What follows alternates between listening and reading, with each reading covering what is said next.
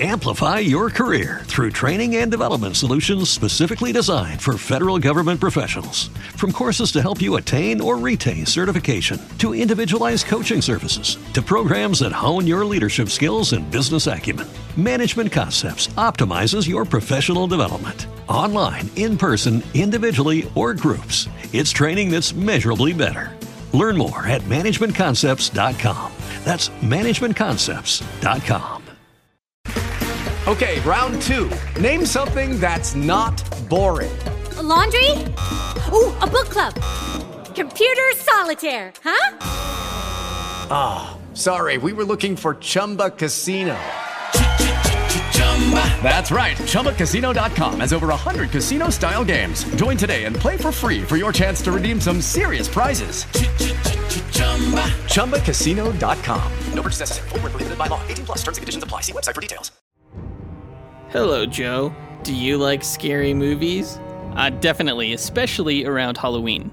How about scary TV shows based on characters from Marvel Comics? That sounds right up my alley. Well, now you can binge all 10 episodes of Marvel Television's dark, mature series, Helstrom, only on Hulu, which is sponsoring this episode. I've been dying for some on screen superhero action, and this supernatural thriller about Damon and Anna Helstrom's exploration into their complicated family history will make for some chilling television this Halloween weekend. Yeah, the story begins with the estranged siblings coming together to save their mother, using their own particular skills to unravel a mystery involving their serial killer father. It has a great cast, it's action packed, and it has some dry humor. And with its horror leanings, it's unlike any other Marvel property on television. So if you like superheroes and things that go bump in the night, do not miss out on watching the Hulu original series Helstrom. Start binging it this evening. On with the show!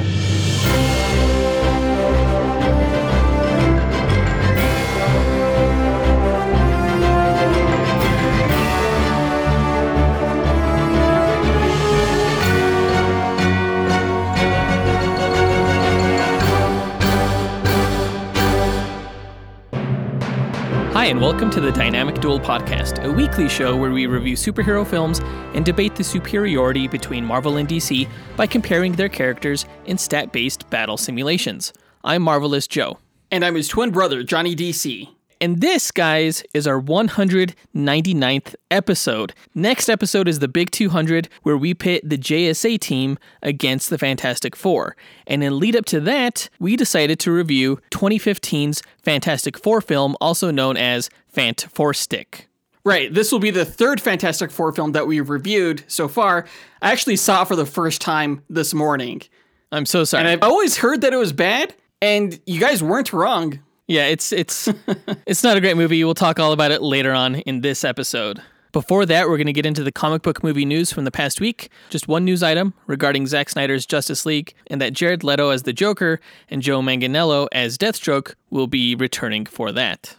As always, we list our segment times in our episode description, so feel free to check out the show notes if you want to skip ahead to a particular topic.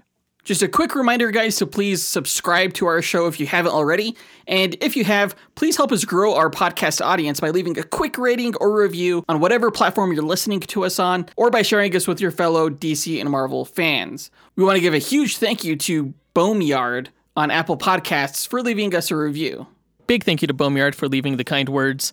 Um, guys, if you didn't know this already, there's kind of like an unspoken contract between us, the podcasters, and you, the listener in that if you've listened to five or more episodes of this show without leaving us a rating or a review, you're essentially stealing from the podcast. What? I just want you guys to know. There's quite a few podcasts I need to start reviewing, apparently. but with that out of the way, quick to the no prize. So, a No Prize is an award that Marvel used to give out up until the 90s to fans. Our version, the Dynamic Duel No Prize, is a digital award that we post on social media that I personally draw for those who we feel gave the best answer to our question of the week. Last week's question tied into the news that Michael B. Jordan would be producing a Static Shock film. So we posed the question who would you cast as Virgil Hawkins, aka Static, in the Static Shock movie? And we didn't get a whole lot of answers for this one. I think mainly because Jonathan forgot again to post the question of the week to our Facebook page in time. Don't blame me. But uh, we, we got enough for uh, some solid honorable mentions and, of course, the no prize winner. Our first honorable mention goes to Caleb Albers, who said that he knows that the actor is a little bit older, but he thinks Shameik Moore would be a decent fit for Static because he looks like he's on the younger side and he could play younger, and obviously he has a good voice for it. Now, if you guys don't know, Shameik Moore was the voice of Miles Morales in the Spider Man Into the Spider Verse movie. And he's a phenomenal actor. He was also the star of the movie Dope, which got amazing reviews. He's a great actor. He's only 25 years old, so I think he could still pull it off. Yeah, I mean, there's a few people in their mid, even to late 20s who could still play teenagers, or at least, you know, people will buy it. Look at Tom Welling in Smallville, you know? Yeah, that guy flunked a lot. Our next honorable mention goes to John Spees, who said that he thinks Tyrel Jackson Williams has a good look for Static. Now, Tyrel Jackson Williams was the star of a Disney XD series called Lab Rats. And he also played a younger Chris Rock in the Everybody Hates Chris show. And he's still in his early 20s. I think he could pull it off as well. Great pick. Our final honorable mention goes to Michael Haggerty, who said that he would cast Miles Brown from the television show Blackish. Now, other people suggested Marcus Scribner from Blackish, but we think that Miles Brown is in the better age range for the character than Marcus Scribner. Yeah, yeah, he's more age appropriate. Yeah. Michael said that Miles definitely has the comedy slash dramedy acting chops, and he also suggested that Michael B. Jordan could play Ebon in the movie. Yeah, I mean, he'd be playing another villain role like he did with Killmonger in the MCU, but I could totally see him playing that character. Yeah, which I think is great because I wouldn't want to see Michael B. Jordan not be in this movie, you know, considering he's producing, and back in the day, he would have made an amazing Virgil Hawkins himself. Good answer. Before we give the winner of this week's No Prize, we want to give a quick thank you to everyone who reached out to us with an answer, including Dustin Belcom, Harrison Fox, and Richard McGrew. But the winners of this week's No Prize are Miggy Metangian, Jeff Miles Jr., and Jacob Bell, because all three of them gave the answer of Caleb McLaughlin, who you may know from Netflix's Stranger Things. Not only is Caleb McLaughlin the right age range for the role, but I just love him on Stranger Things. He's a really good actor, and I think he could definitely hold the dramatic weight for the role. Now, Miggy chose him because Boss Logic, I guess, created some artwork with Caleb in the role as Virgil. And actually, that artwork is really cool. The costume that Boss Logic designed is amazing. Yeah, I like his hoverboard. I really hope DC goes with a similar look to this artwork. Jeff Miles Jr. said that he thinks Caleb McLaughlin was born to become the Static Shock we know and love. Jeff, in his answer, also said that he thinks Malcolm Jamal Warner, you know, Theo from The Cosby Show, would be an amazing adult Static Shock. And lastly, Jacob Bell mentioned Caleb is the right age and has some dramatic chops to him. So congrats once again to Miggy Metangian, Jeff Miles Jr., and Jacob Bell. You win this week's No Prize. If you, the listener, want a shot at winning your own No Prize, stay tuned to later on this episode when we'll be asking another question of the week. And now that that's done, on to the news.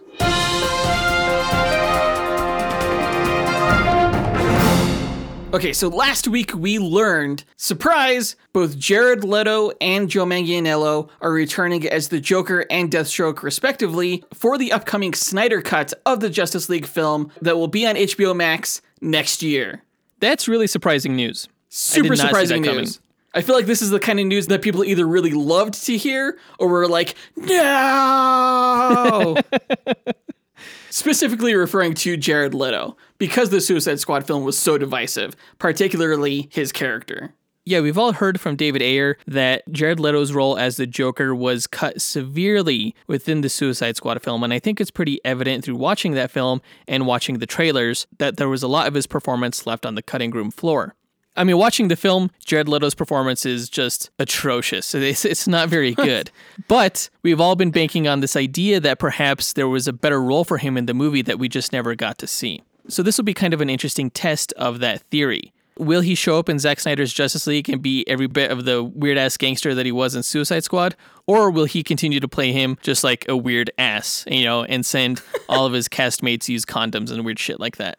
Oh gosh, no, he needs to not do that this time. I think Jared Leto will do a better job in the role. Personally, I do hope they give him a different look. I hope they get rid of the tattoos, just say that all of the tattoos were a joke. It could be in character. I don't know. but no, I have full confidence that Zack Snyder will do a better job with the character than David Ayer did. Do you think Jared Leto's appearance in Justice League will further stoke the call for a David Ayer cut of Suicide Squad? Possibly. I still don't think that's something we're ever going to get, though. As I've said before, if fans want a better version of Suicide Squad, we're already getting that with James Gunn. I do have to say, though, that whatever Jared Leto does with the role, it will be in the shadow of Joaquin Phoenix as the Joker in his film, because he won an Academy Award for that role. Yeah, he has a lot to live up to. Not so much for Joe Manganiello. We've never seen someone else in the Deathstroke role on the silver screen before besides him. You know, there was Manu Bennett from the Arrow show, and there was Esai Morales from the Titan show, and they both did great as Slade.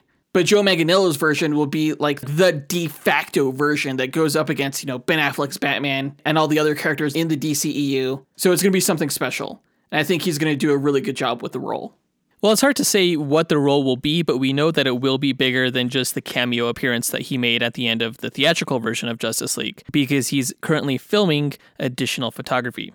Yeah, I think we know that the end scene with him and Lex Luthor was filmed by Joss Whedon. So I'm really curious to see what Zack Snyder had planned for him. We knew it was going to lead into Ben Affleck's Batman film that never got made. So I'm really curious to see if it's going to be like an Injustice League thing or something else entirely. We do know that the Snyder Cut will be four episodes long on HBO Max, and I'm wondering if like a lot of the fourth episode will deal with the Injustice League. Maybe Jared Leto's Joker will be a part of that. Oh, that would be fascinating if that's what both of them are filming right now. Have we heard word if Jesse Eisenberg is returning to the role for reshoots? I don't recall that, but I would be surprised if he wasn't. I would watch a spin off movie of the Injustice League with those actors in those roles. That would be cool. And, you know, the rumor is that if the Snyder Cut does well, it'll spin off a ton of other projects for HBO Max exclusively. So that's great to hear. But speaking of the Injustice League, that brings us to our question of the week.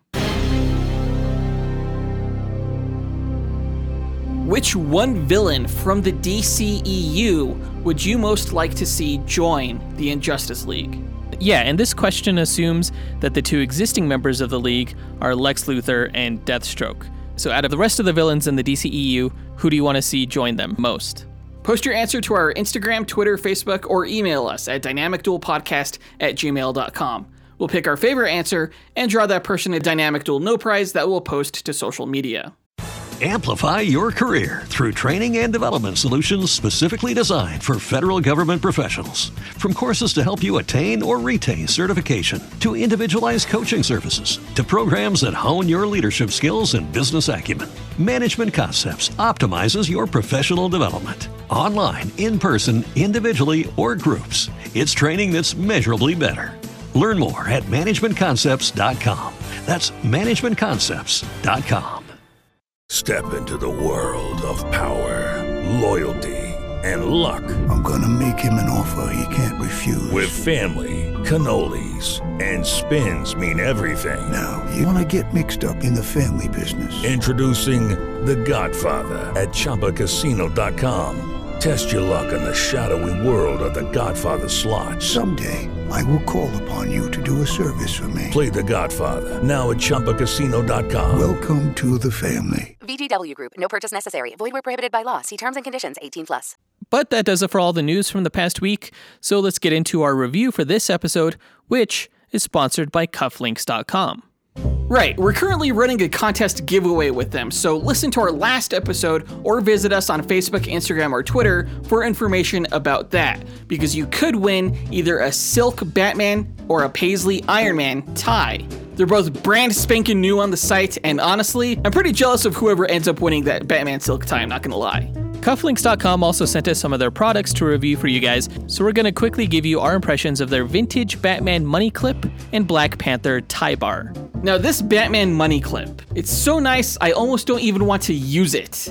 Like, I don't feel worthy. I need to travel the world and learn all the martial arts, become a detective, and get rich and then use it. Because it's just that cool.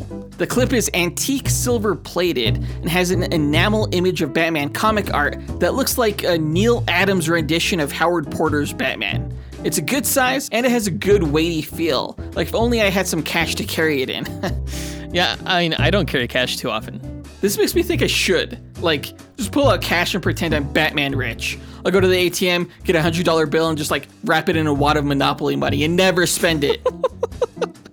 Right, just show people. exactly. I'll be like, oh, I've got the check, then flash my alleged hundreds in my money clip, and then when they turn around, I just vanish into the night like Batman. That's messed up. Well, you know who's cooler than Batman? Black Panther. And this Black Panther tie bar is sleek and elegant like the Wakandan king himself. It has this gunmetal gray finish that you have to be careful not to get fingerprints on because it's finely polished.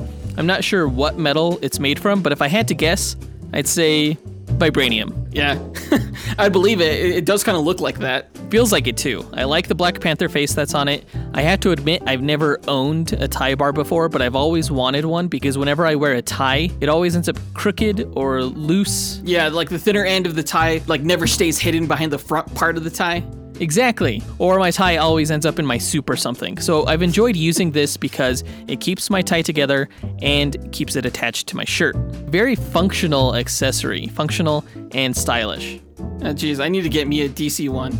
Thankfully, like our listeners, I can use promo code DUEL15, that's D U E L 1 5, to get 15% off any purchase at cufflinks.com through 2020. So go visit their site and check out their awesome Marvel and DC stuff. And while you're there, don't forget to send us a message with what item you thought was the coolest so you can enter our contest before November 15th. Yeah, not too many people have entered yet, so make sure you are one of those people. It's so easy to enter. Thanks to cufflinks.com for sponsoring this episode. And now let's get back to the main event and discuss the 2015 Fox movie Fantastic Four.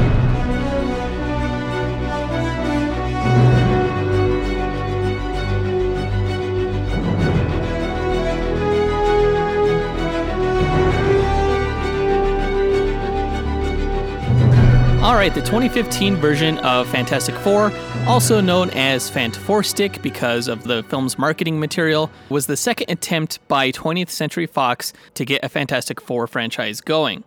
If you guys have listened to the podcast, you know that we've already reviewed the 2005 version of Fantastic Four and Fantastic Four Rise of the Silver Surfer. None of these movies have been fantastic, but this movie overall might suck the most out of all of them.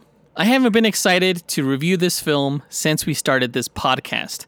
Most superhero films are enjoyable to talk about even if they're bad because they're laughably bad and the films at least retain some semblance of fun. Like we had a great time tearing apart X-Men Origins Wolverine and Steel, but this movie is not just poorly written and made, it's also aggressively dull. It's so astoundingly meh that it's hard to even have fun ripping it to shreds. Which is kind of surprising to me in a way, because yes, I had heard so many horrible things about this film, and I knew it was going to be sort of off brand, but to me, it almost kind of sounded like a darker, grounded approach to the Fantastic Four. And that's what DC has been doing with their characters. So I kind of saw this as the DC version of the Fantastic Four. Yeah, I would absolutely agree with that. That's why this movie sucks so much. I'm not gonna lie, seeing this movie for the first time today, I was thinking to myself, oh, this kind of makes me understand why people hate Man of Steel. Because it's so off brand and it's so needlessly realistic that how could you get any kind of enjoyment out of it if you're a fan of the character or characters? Well, the difference between Man of Steel and this movie is that, yes, they might be a little bit off brand, but Man of Steel was also a well made, well written film for what it was. Fantastic Four is both off brand and shitty. like, even from their approach, the main thing that's wrong with this film is its tone. The movie essentially is the dark, gritty reboot of the Fantastic Four, a franchise that, like Superman, has never been characterized as dark or gritty. And I won't say the Fantastic Four should never be adapted this way, because the characters are still versatile enough to hold up. And I think the trailers to this movie showed real promise. But this movie was not done well, and taking this approach was always going to lead to an uphill battle from the get go. Because you're going against the essence of the characters. The Fantastic Four are a tight knit family with bantering and bickering and laughter and feelings, not this group of boring office colleagues, essentially, in this film.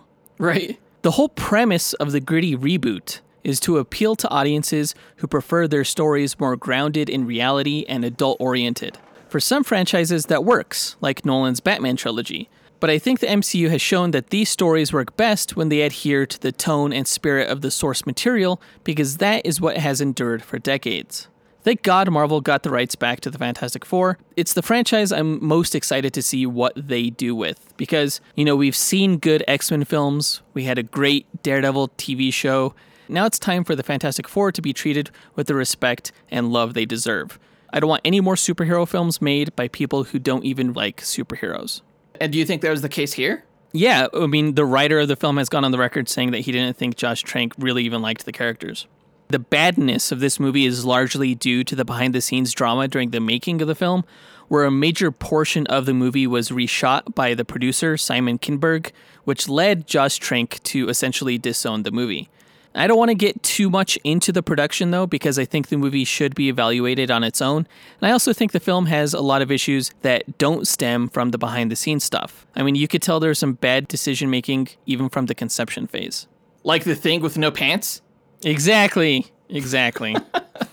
e- even worse than that, thing with no dick. Like, how tragic can you make the character? Ah, jeez. Now, the Fantastic Four have always been one of my favorite Marvel teams, largely due to one, their cool powers. They have a compelling mix of abilities that are well balanced for any threat.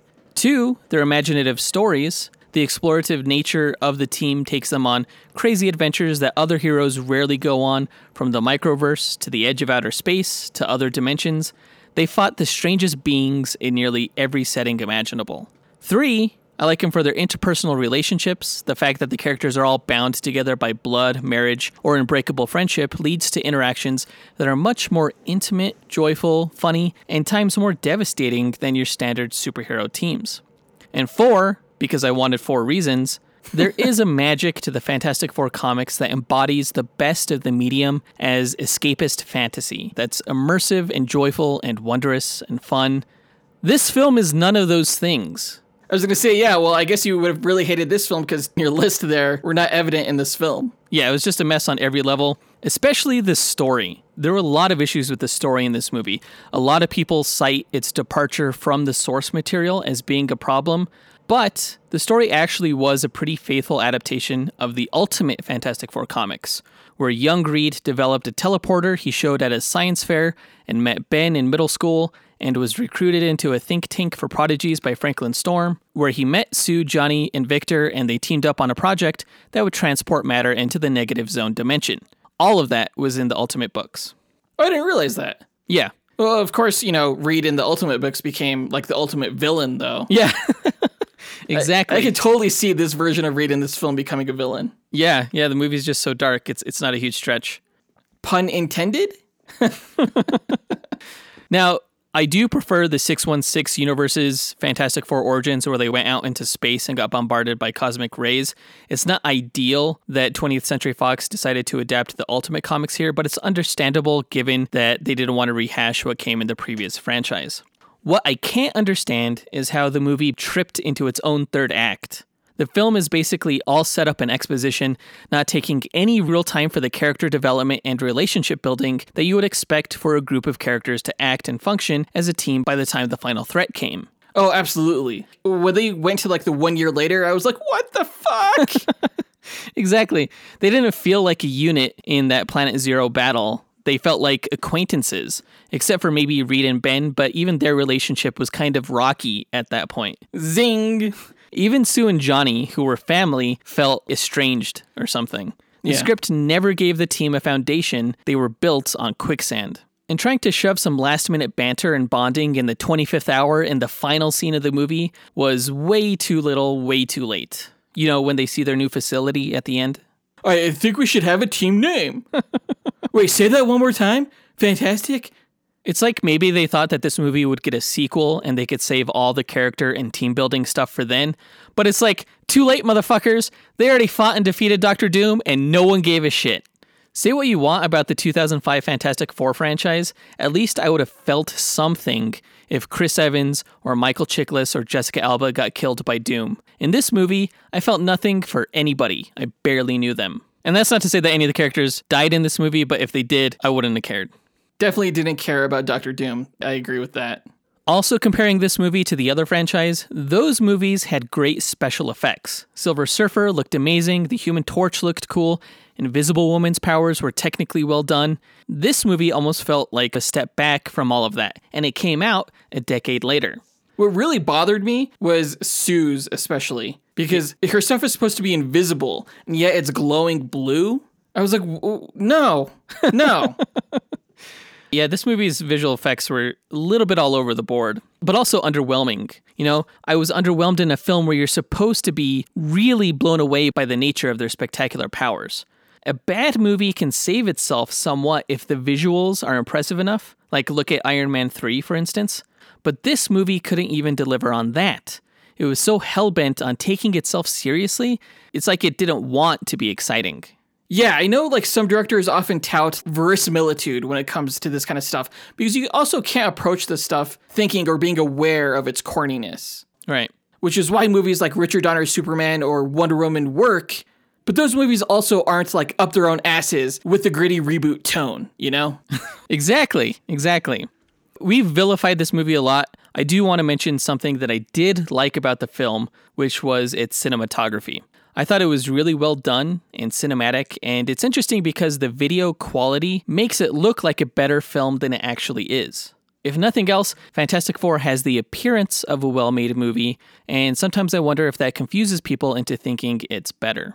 Yeah, the opening kind of like flashback when Reed and Ben were younger kids, it almost reminded me of something like Super 8 or something like that. The cinematography wasn't that good of quality, but it was approaching it.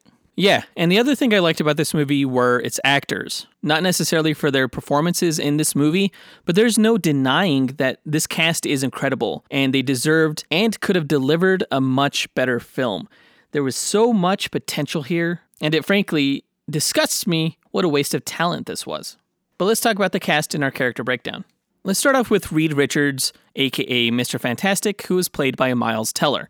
Now, Miles Teller is actually a damn good actor, and I, I, think he's actually the best thing about this movie. He tries to carry it as much as he can, but there's only so much acting can do to revive a failure of a story. Yeah, I think he was cast in this after Whiplash, and I loved Whiplash. That was a great film. So I was actually really excited to hear when he was cast as Reed.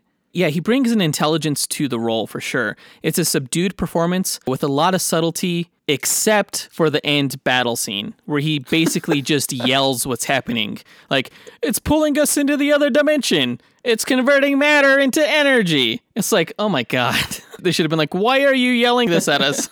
we can see that. We are all so smart.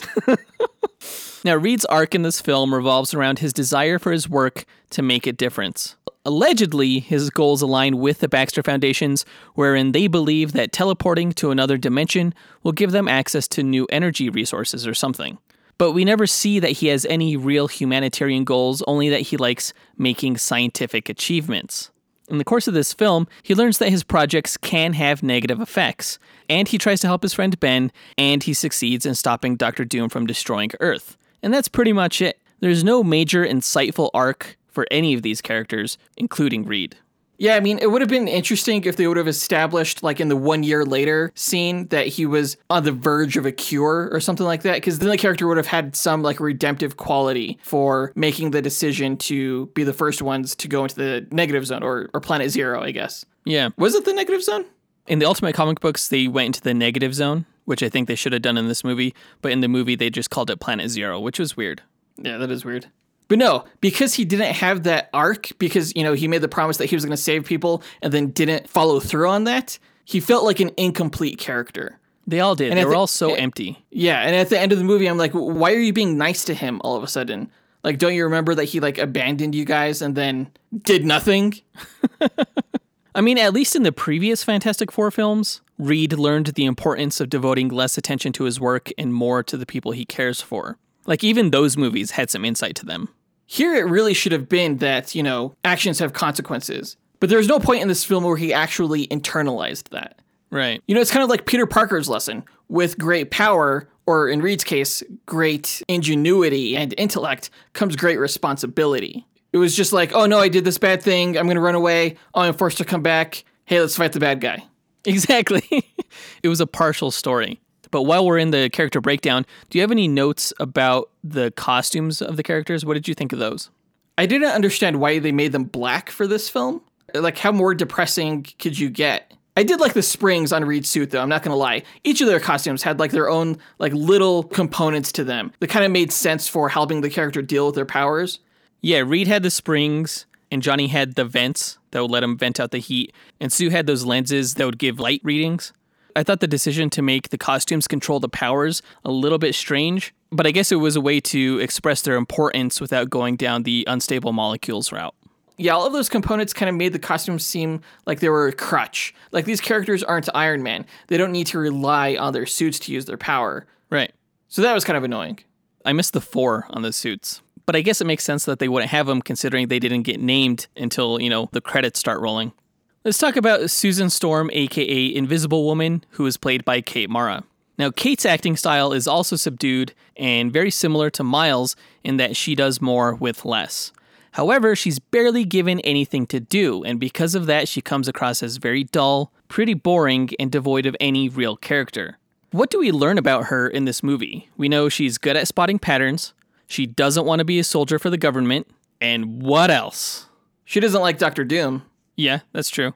And kind of likes Reed? I don't know. I was actually kind of surprised at the lack of romance in this film. Yeah, it was clear about how she felt about her brother, too. I seriously doubt actually she has any feelings at all for Reed. They had like negative chemistry, if that's a thing.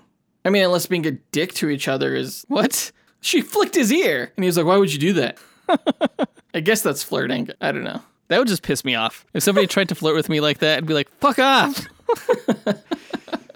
the Fantastic Four has one of the few married couples in superhero comics. They shouldn't be afraid of having Sue fall in love. It's part of the character. Yeah, some women choose to be strong and independent, and some absolutely go for that romantic connection. And Sue in the comics has always been the latter. She and Reed are made for each other, and they're the patriarch and matriarch, really, of the Marvel Universe. Let's move on to Johnny Storm, aka the Human Torch, who is played by Michael B. Jordan. Another great actor, another decent performance, hamstrung by a weak script with weak characterization. I'm so glad that Michael B. Jordan got another shot in the genre as Killmonger in the Black Panther film because he was so good there. And here, he at least gets some character moments, like his drag race scene. It was nice that they set him up as a mechanical engineer who liked souping up his car.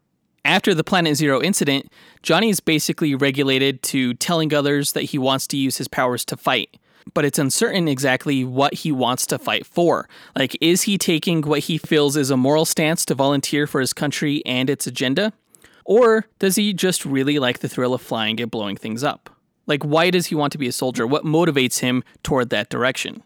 It seemed like it was just a rebellion against his father which doesn't seem like a good reason, you know? It seems like the character was smart enough to not have that be the only reason. Now, in the comics, we know that Johnny actually likes having this power, and maybe for this film, this was really the only way he was going to be able to cut loose and use it. Which can be perceived as kind of a shallow reason for becoming a soldier. Yeah, you just want to shoot a gun. So if they did go that route with this film, they would have to give him something to make him a little bit deeper. But I mean, it wasn't really an issue because, again, the movie just didn't care to explore any of that. Let's move on to Ben Grimm, aka The Thing, played by Jamie Bell. This character is such an anomaly.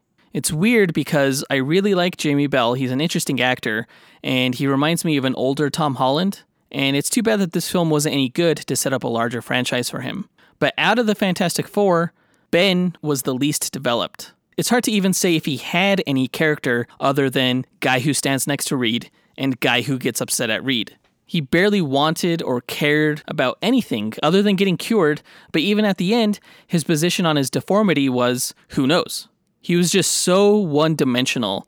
It's hard to even say that Jamie Bell was the thing because there was nothing in his performance that told me that that was Jamie Bell. You know, at least when Michael Chiklis played the thing in the previous Fantastic Four films, I could see that that was Michael Chiklis. You know, the actor brought some humanity to him. But the fact that they went with full CGI for this role, I think was a huge mistake because you lost so much of the character. Or at least they could have gone with better facial motion capture. But that would be hard to do with this rock monster character.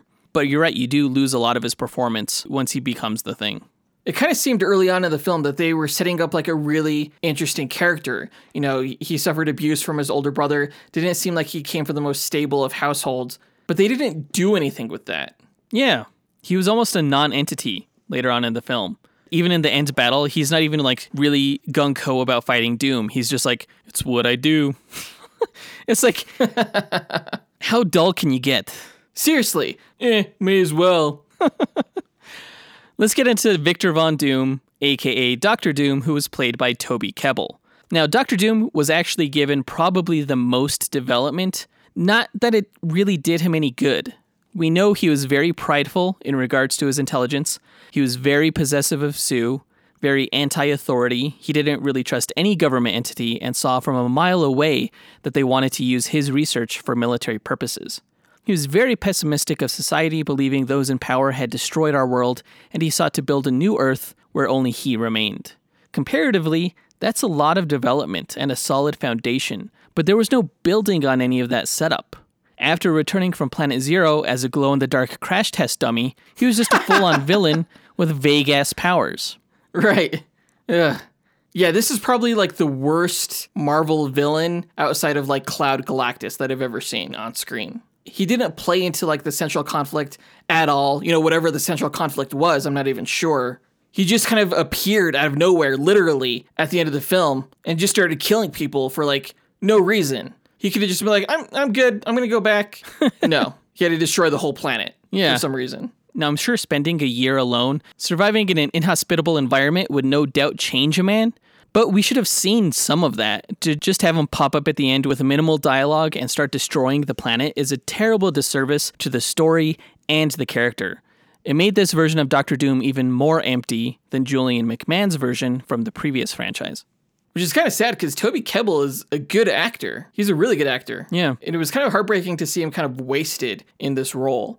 Again, when he becomes Doom, he loses all of his humanity. You don't even know if it's that actor playing that role. Yeah. It's just weird to see.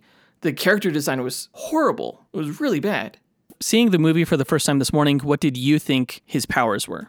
It looked like he had telekinesis and like terraforming of Planet Zero. Really, it just seemed to be telekinesis. Well, he also had those energy force fields, I guess. Well, I mean, that could be telekinesis too. Yeah. I don't know.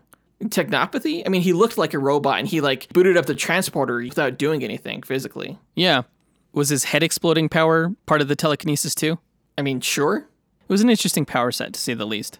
I still don't get why 20th Century Fox was so afraid of the concept of Latveria. Yeah, we've never really gotten a satisfactory look at Doctor Doom, the Monarch. Yeah, and honestly, when this movie ended, it just made me appreciate your pitch that you gave for our patrons on a Fantastic Four film so much more. Because a majority of the film takes place inside Latveria Yeah, I just want to see Emperor Doom. I, I can't wait to see that. at some point, probably. Let's move on to Franklin Storm, who was played by Reg E. Cathey. Now, Reg was a phenomenal actor, rest in peace.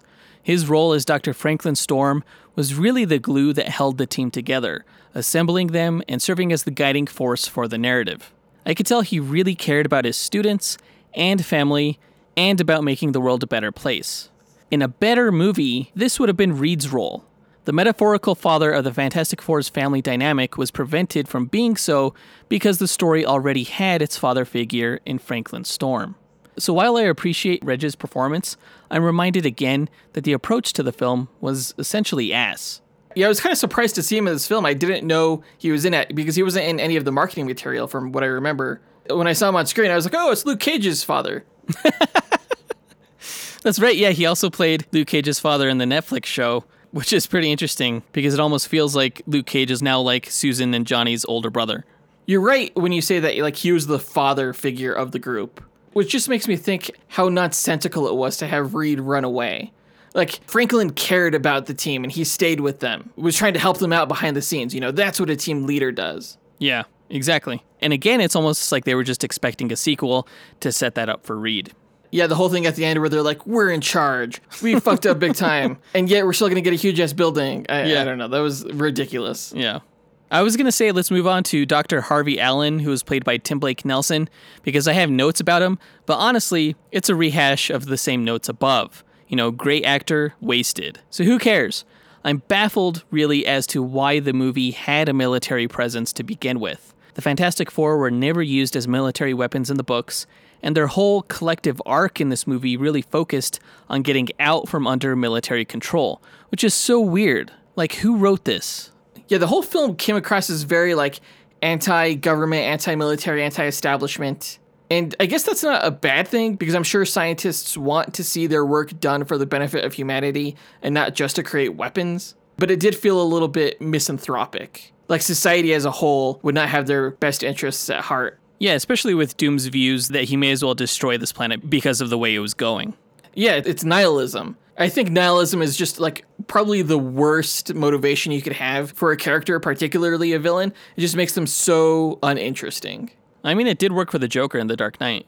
Yeah, but I mean, Heath Ledger's Joker had philosophical discussions backing that up. That's true. Yeah, isn't it great when you actually get to see and hear the motivations of your characters?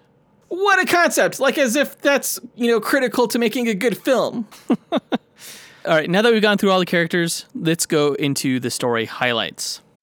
Amplify your career through training and development solutions specifically designed for federal government professionals. From courses to help you attain or retain certification, to individualized coaching services, to programs that hone your leadership skills and business acumen, Management Concepts optimizes your professional development. Online, in person, individually, or groups, it's training that's measurably better. Learn more at managementconcepts.com. That's managementconcepts.com. Lucky Land Casino asking people what's the weirdest place you've gotten lucky? Lucky? In line at the deli, I guess? Aha, in my dentist's office. More than once, actually. Do I have to say? Yes, you do. In the car before my kids' PTA meeting. Really? Yes. Excuse me, what's the weirdest place you've gotten lucky? I never win and tell. Well, there you have it. You can get lucky anywhere playing at LuckyLandSlots.com. Play for free right now. Are you feeling lucky? No purchase necessary. Void where prohibited by law. 18 plus. Terms and conditions apply. See website for details. The movie starts off as young Reed Richards befriends Ben as he builds a teleporting device in his parents' garage. Seven years later, the two present their transporter to the judges at a school science fair where they're approached by Franklin Richards and his daughter Sue. This is where I started having problems with the movie because I'm like, why the hell are these 30 year olds competing against these 8 year olds? Like in the comics, Reed had like three PhDs by age 18. I guess Franklin was just kind of like going around to different science fairs scouting for intelligent minds. I mean, well, I'm sure he had heard about Reed's invention or something through the internet, maybe. I don't know. I don't know how they found him. That's a good question. Now, Franklin offers Reed a scholarship and moves him into the Baxter building where Reed meets Victor and Johnny. They build their transporter and successfully send the world's fakest looking chimp onto Planet Zero. Seriously, like they couldn't get a real chimp to sit in like a capsule? That's all the chimp had to do.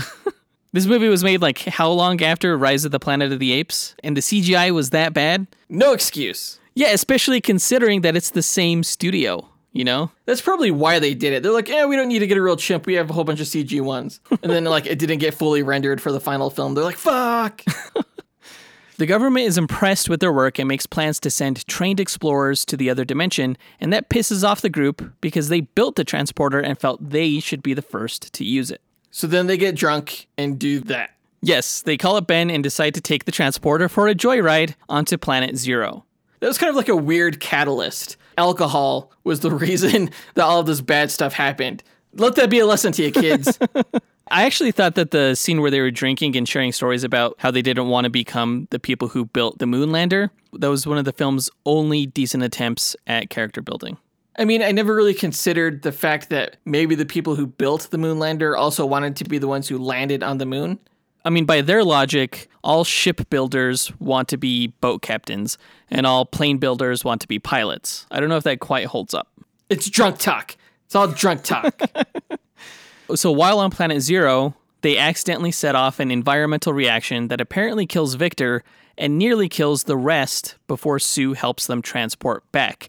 Now, I thought this Planet Zero scene was actually one of the best parts of the movie. I thought it was weird that like these intelligent scientists would not know that they shouldn't be sticking their hands in some weird glowing electrical green goop. Right. like that should be like science 101. If you ever visit an alien landscape, don't stick your hand in the damn acidic looking green goop.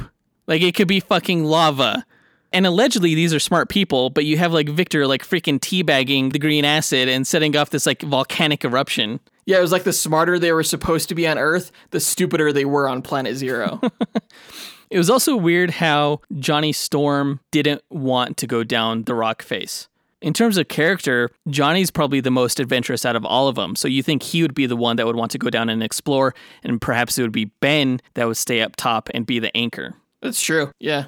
I did think it was kind of weird in their justification for why Ben became the rock creature was because he was bombarded by rocks while he was in the capsule because the door couldn't close all the way. I, I think that actually looked kind of silly on screen. Well, Johnny got his flame powers because there was an explosion that erupted into his capsule. Yeah, that worked. That was actually kind of frightening when that happened. Yeah, the alien environment combined with their explosive return back to Earth gave Reed, Ben, Sue, and Johnny powers, which is first discovered in absolutely the best scene in this film. When you see Reed in his broken explorer's outfit and he looks up and he sees Johnny burning alive and he hears Ben calling out to him from the rubble. He tries to crawl over to Ben, but his leg is trapped. He manages to crawl over and he looks back and he sees that he's stretched this entire way. It was like this body horror moment that felt like it belonged to a better movie, I think. Yeah, I've often heard this film described as having horror elements. Like it was almost like a horror approach to Fantastic Four. This was the only time I kind of got that sense. It was a cool scene. It was really cool. The four are taken to a government research facility and studied. Reed escapes, promising Ben that he'd return with a cure. One year later, Ben, Johnny, and Sue are being trained to use their powers in military combat, while Franklin Storm tries to rebuild the transporter to return to Planet Zero and find a cure. They need Reed's help, so Sue tracks Reed down and Ben captures and brings him in. Reed's capture scene was pretty cool. Like the whole like jungle scene. Yeah. That was probably like the best display of his powers, I think, in the film. Yeah. Reed resequences their teleportation procedure so they can send scientists to the other dimension. So the scientists go to Planet Zero and they are approached by Victor, who survived, and they bring him back to Earth. I do have one question. Yeah. Where did Doom get his like weird blanket from? it was not a part of his suit, right? No, it wasn't part of his suit. Um, I don't think it was the American flag that they brought with him because that would just be weird. It looked like it was just like this random old beat up shawl that he maybe found somewhere out in the negative zone and just grew really attached to. It was the weirdest look for Doctor Doom. Like it wasn't even a cool cloak. Like whoever saw that in concept art, it was like, yes, this. It's like, what were they thinking? I think they were going for like a hobo look, like hobo alien god. And that was their first mistake. Victor uses his powers to destroy the research facility, and he uses the transporter to open a wormhole to Planet Zero that begins pulling in matter from Earth that he converts into energy to use to, I guess, terraform the other dimension into a new Earth. The Fantastic Four are pulled through the wormhole and they try to defeat Doctor Doom separately, but they're easily stopped. They rehuddle and combine their powers to more effectively fight Doom, and they defeat him and destroy his energy converter. What did you think of this end battle? I did like how Reed showed to be like the most capable of like evading Doctor Doom's attacks. I just couldn't get over the fact that, like we mentioned earlier, Reed was just yelling all of this different like exposition to everyone. it was so ridiculous. And I'm still not sure how he was able to deduce everything off the cuff. Yeah, like how Doom was the source of this power beam, and that in order to stop the beam, they had to stop him. Yeah, it's like the beam's still going, so he must still be alive. It's like, why? Are you saying this? How do you know? It was just so rushed. So rushed. Yeah, if I had to describe this end scene in one word, it would be rushed. The four come back to Earth in the closing wormhole, and they tell the military that they won't work for them, and they quit. But also, if they could get access to their own research facility, that would be awesome. Yeah, I guess they're like government employees now? Or like the government works for them. I, I have no idea. But they do get their own building, not the Baxter building, and they decide to call themselves the Fantastic Four. That's the end of the movie. It really makes me wonder what could have been with Josh Trank's original vision. Like, would it have been better? Would it not have been better? What would have changed? What would have been different? A few days before the film's release, I know Josh Trank got on Twitter and essentially, you know, disowned this film, which apparently cost this movie like millions of dollars in lost box office revenue.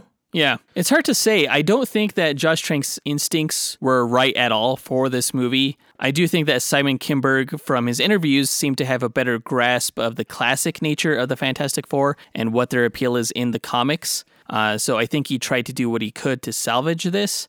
Again, I think Josh Trank just wasn't a fan of the characters and was experimenting, basically. But it's hard to say. Who knows? If you guys want to see a good movie by the director, though, definitely check out Chronicle, because that's a solid superpowers movie. Do you think Disney Plus will ever release a Trank cut? Hell no. no way. And please, nobody get that hashtag trending on Twitter. Hashtag release the Trank cut. we'll see if Disney caves. We'll see what Disney does with this franchise. I'm really excited. But that does it for this review. In all, the movie had very few redeeming qualities. I do think, in terms of cinematography, it looked good. And the cast was talented despite having very little to do. So, in all, I give this movie two stars, which is actually less than both Rise of the Silver Surfer and the 2005 Fantastic Four film. I think that makes sense. At least those older films were a little bit more on brand. This one not only was poorly made, but was further removed from what fans love about the Fantastic Four. So, yeah, I think two stars is a fair rating. So, yeah, let us know what you thought about the movie by writing to us at dynamicduelpodcast at gmail.com or by visiting us on Facebook, Instagram, or Twitter. You can find links to all of our accounts by visiting our website, dynamicduel.com. Don't forget, guys, to visit cufflinks.com, not only because you can get 15% off any order with code DUEL15, but also because we're running a contest with them, and you guys could win your very own superhero ties just by going to the site, checking out their Marvel and DC gear, and letting us know which is your favorite. Also, be sure to check out Hulu's original series, Helstrom, which is based off of the Marvel Comics character. All 10 episodes are currently streaming on Hulu, so make sure to binge that for Halloween. Our next episode is episode 200. It's a big team match. We've already done Justice League versus Avengers, we've done Titans versus X Men. Now it's time for our third big matchup, a big milestone episode where we find out who would win between the Fantastic Four and the DC team, the JSA. Be sure to tune in for that, guys. It's going to be huge. We want to remind everyone again to please subscribe to our show if you haven't, or please leave us a rating or a review on your platform of choice. Sharing the show on social media or in person is also a big help for us. But that does it for this episode. We want to give a big thanks to our executive producers, Ken Johnson, Jace Crump, John Starosky, John Spees, and Isaiah Bethune for helping make this podcast possible. And we'll talk to you guys next week. Up, up, and away. True believers. Amplify your career through training and development solutions specifically designed for federal government professionals. From courses to help you attain or retain certification, to individualized coaching services, to programs that hone your leadership skills and business acumen, Management Concepts optimizes your professional development. Online, in person, individually, or groups, it's training that's measurably better. Learn more at managementconcepts.com. That's managementconcepts.com. Judy was boring. Hello. Then Judy discovered ChumbaCasino.com. It's my little escape. Now Judy's the life of the party. Oh, baby, Mama's bringing home the bacon. Whoa, take it easy, Judy. The Chumba life is for everybody. So go to ChumbaCasino.com and play over 100 casino style games. Join today and play for free for your chance to redeem some serious prizes. ChumbaCasino.com. No purchase necessary. Void where prohibited by law. 18 plus terms and conditions apply. See website for details.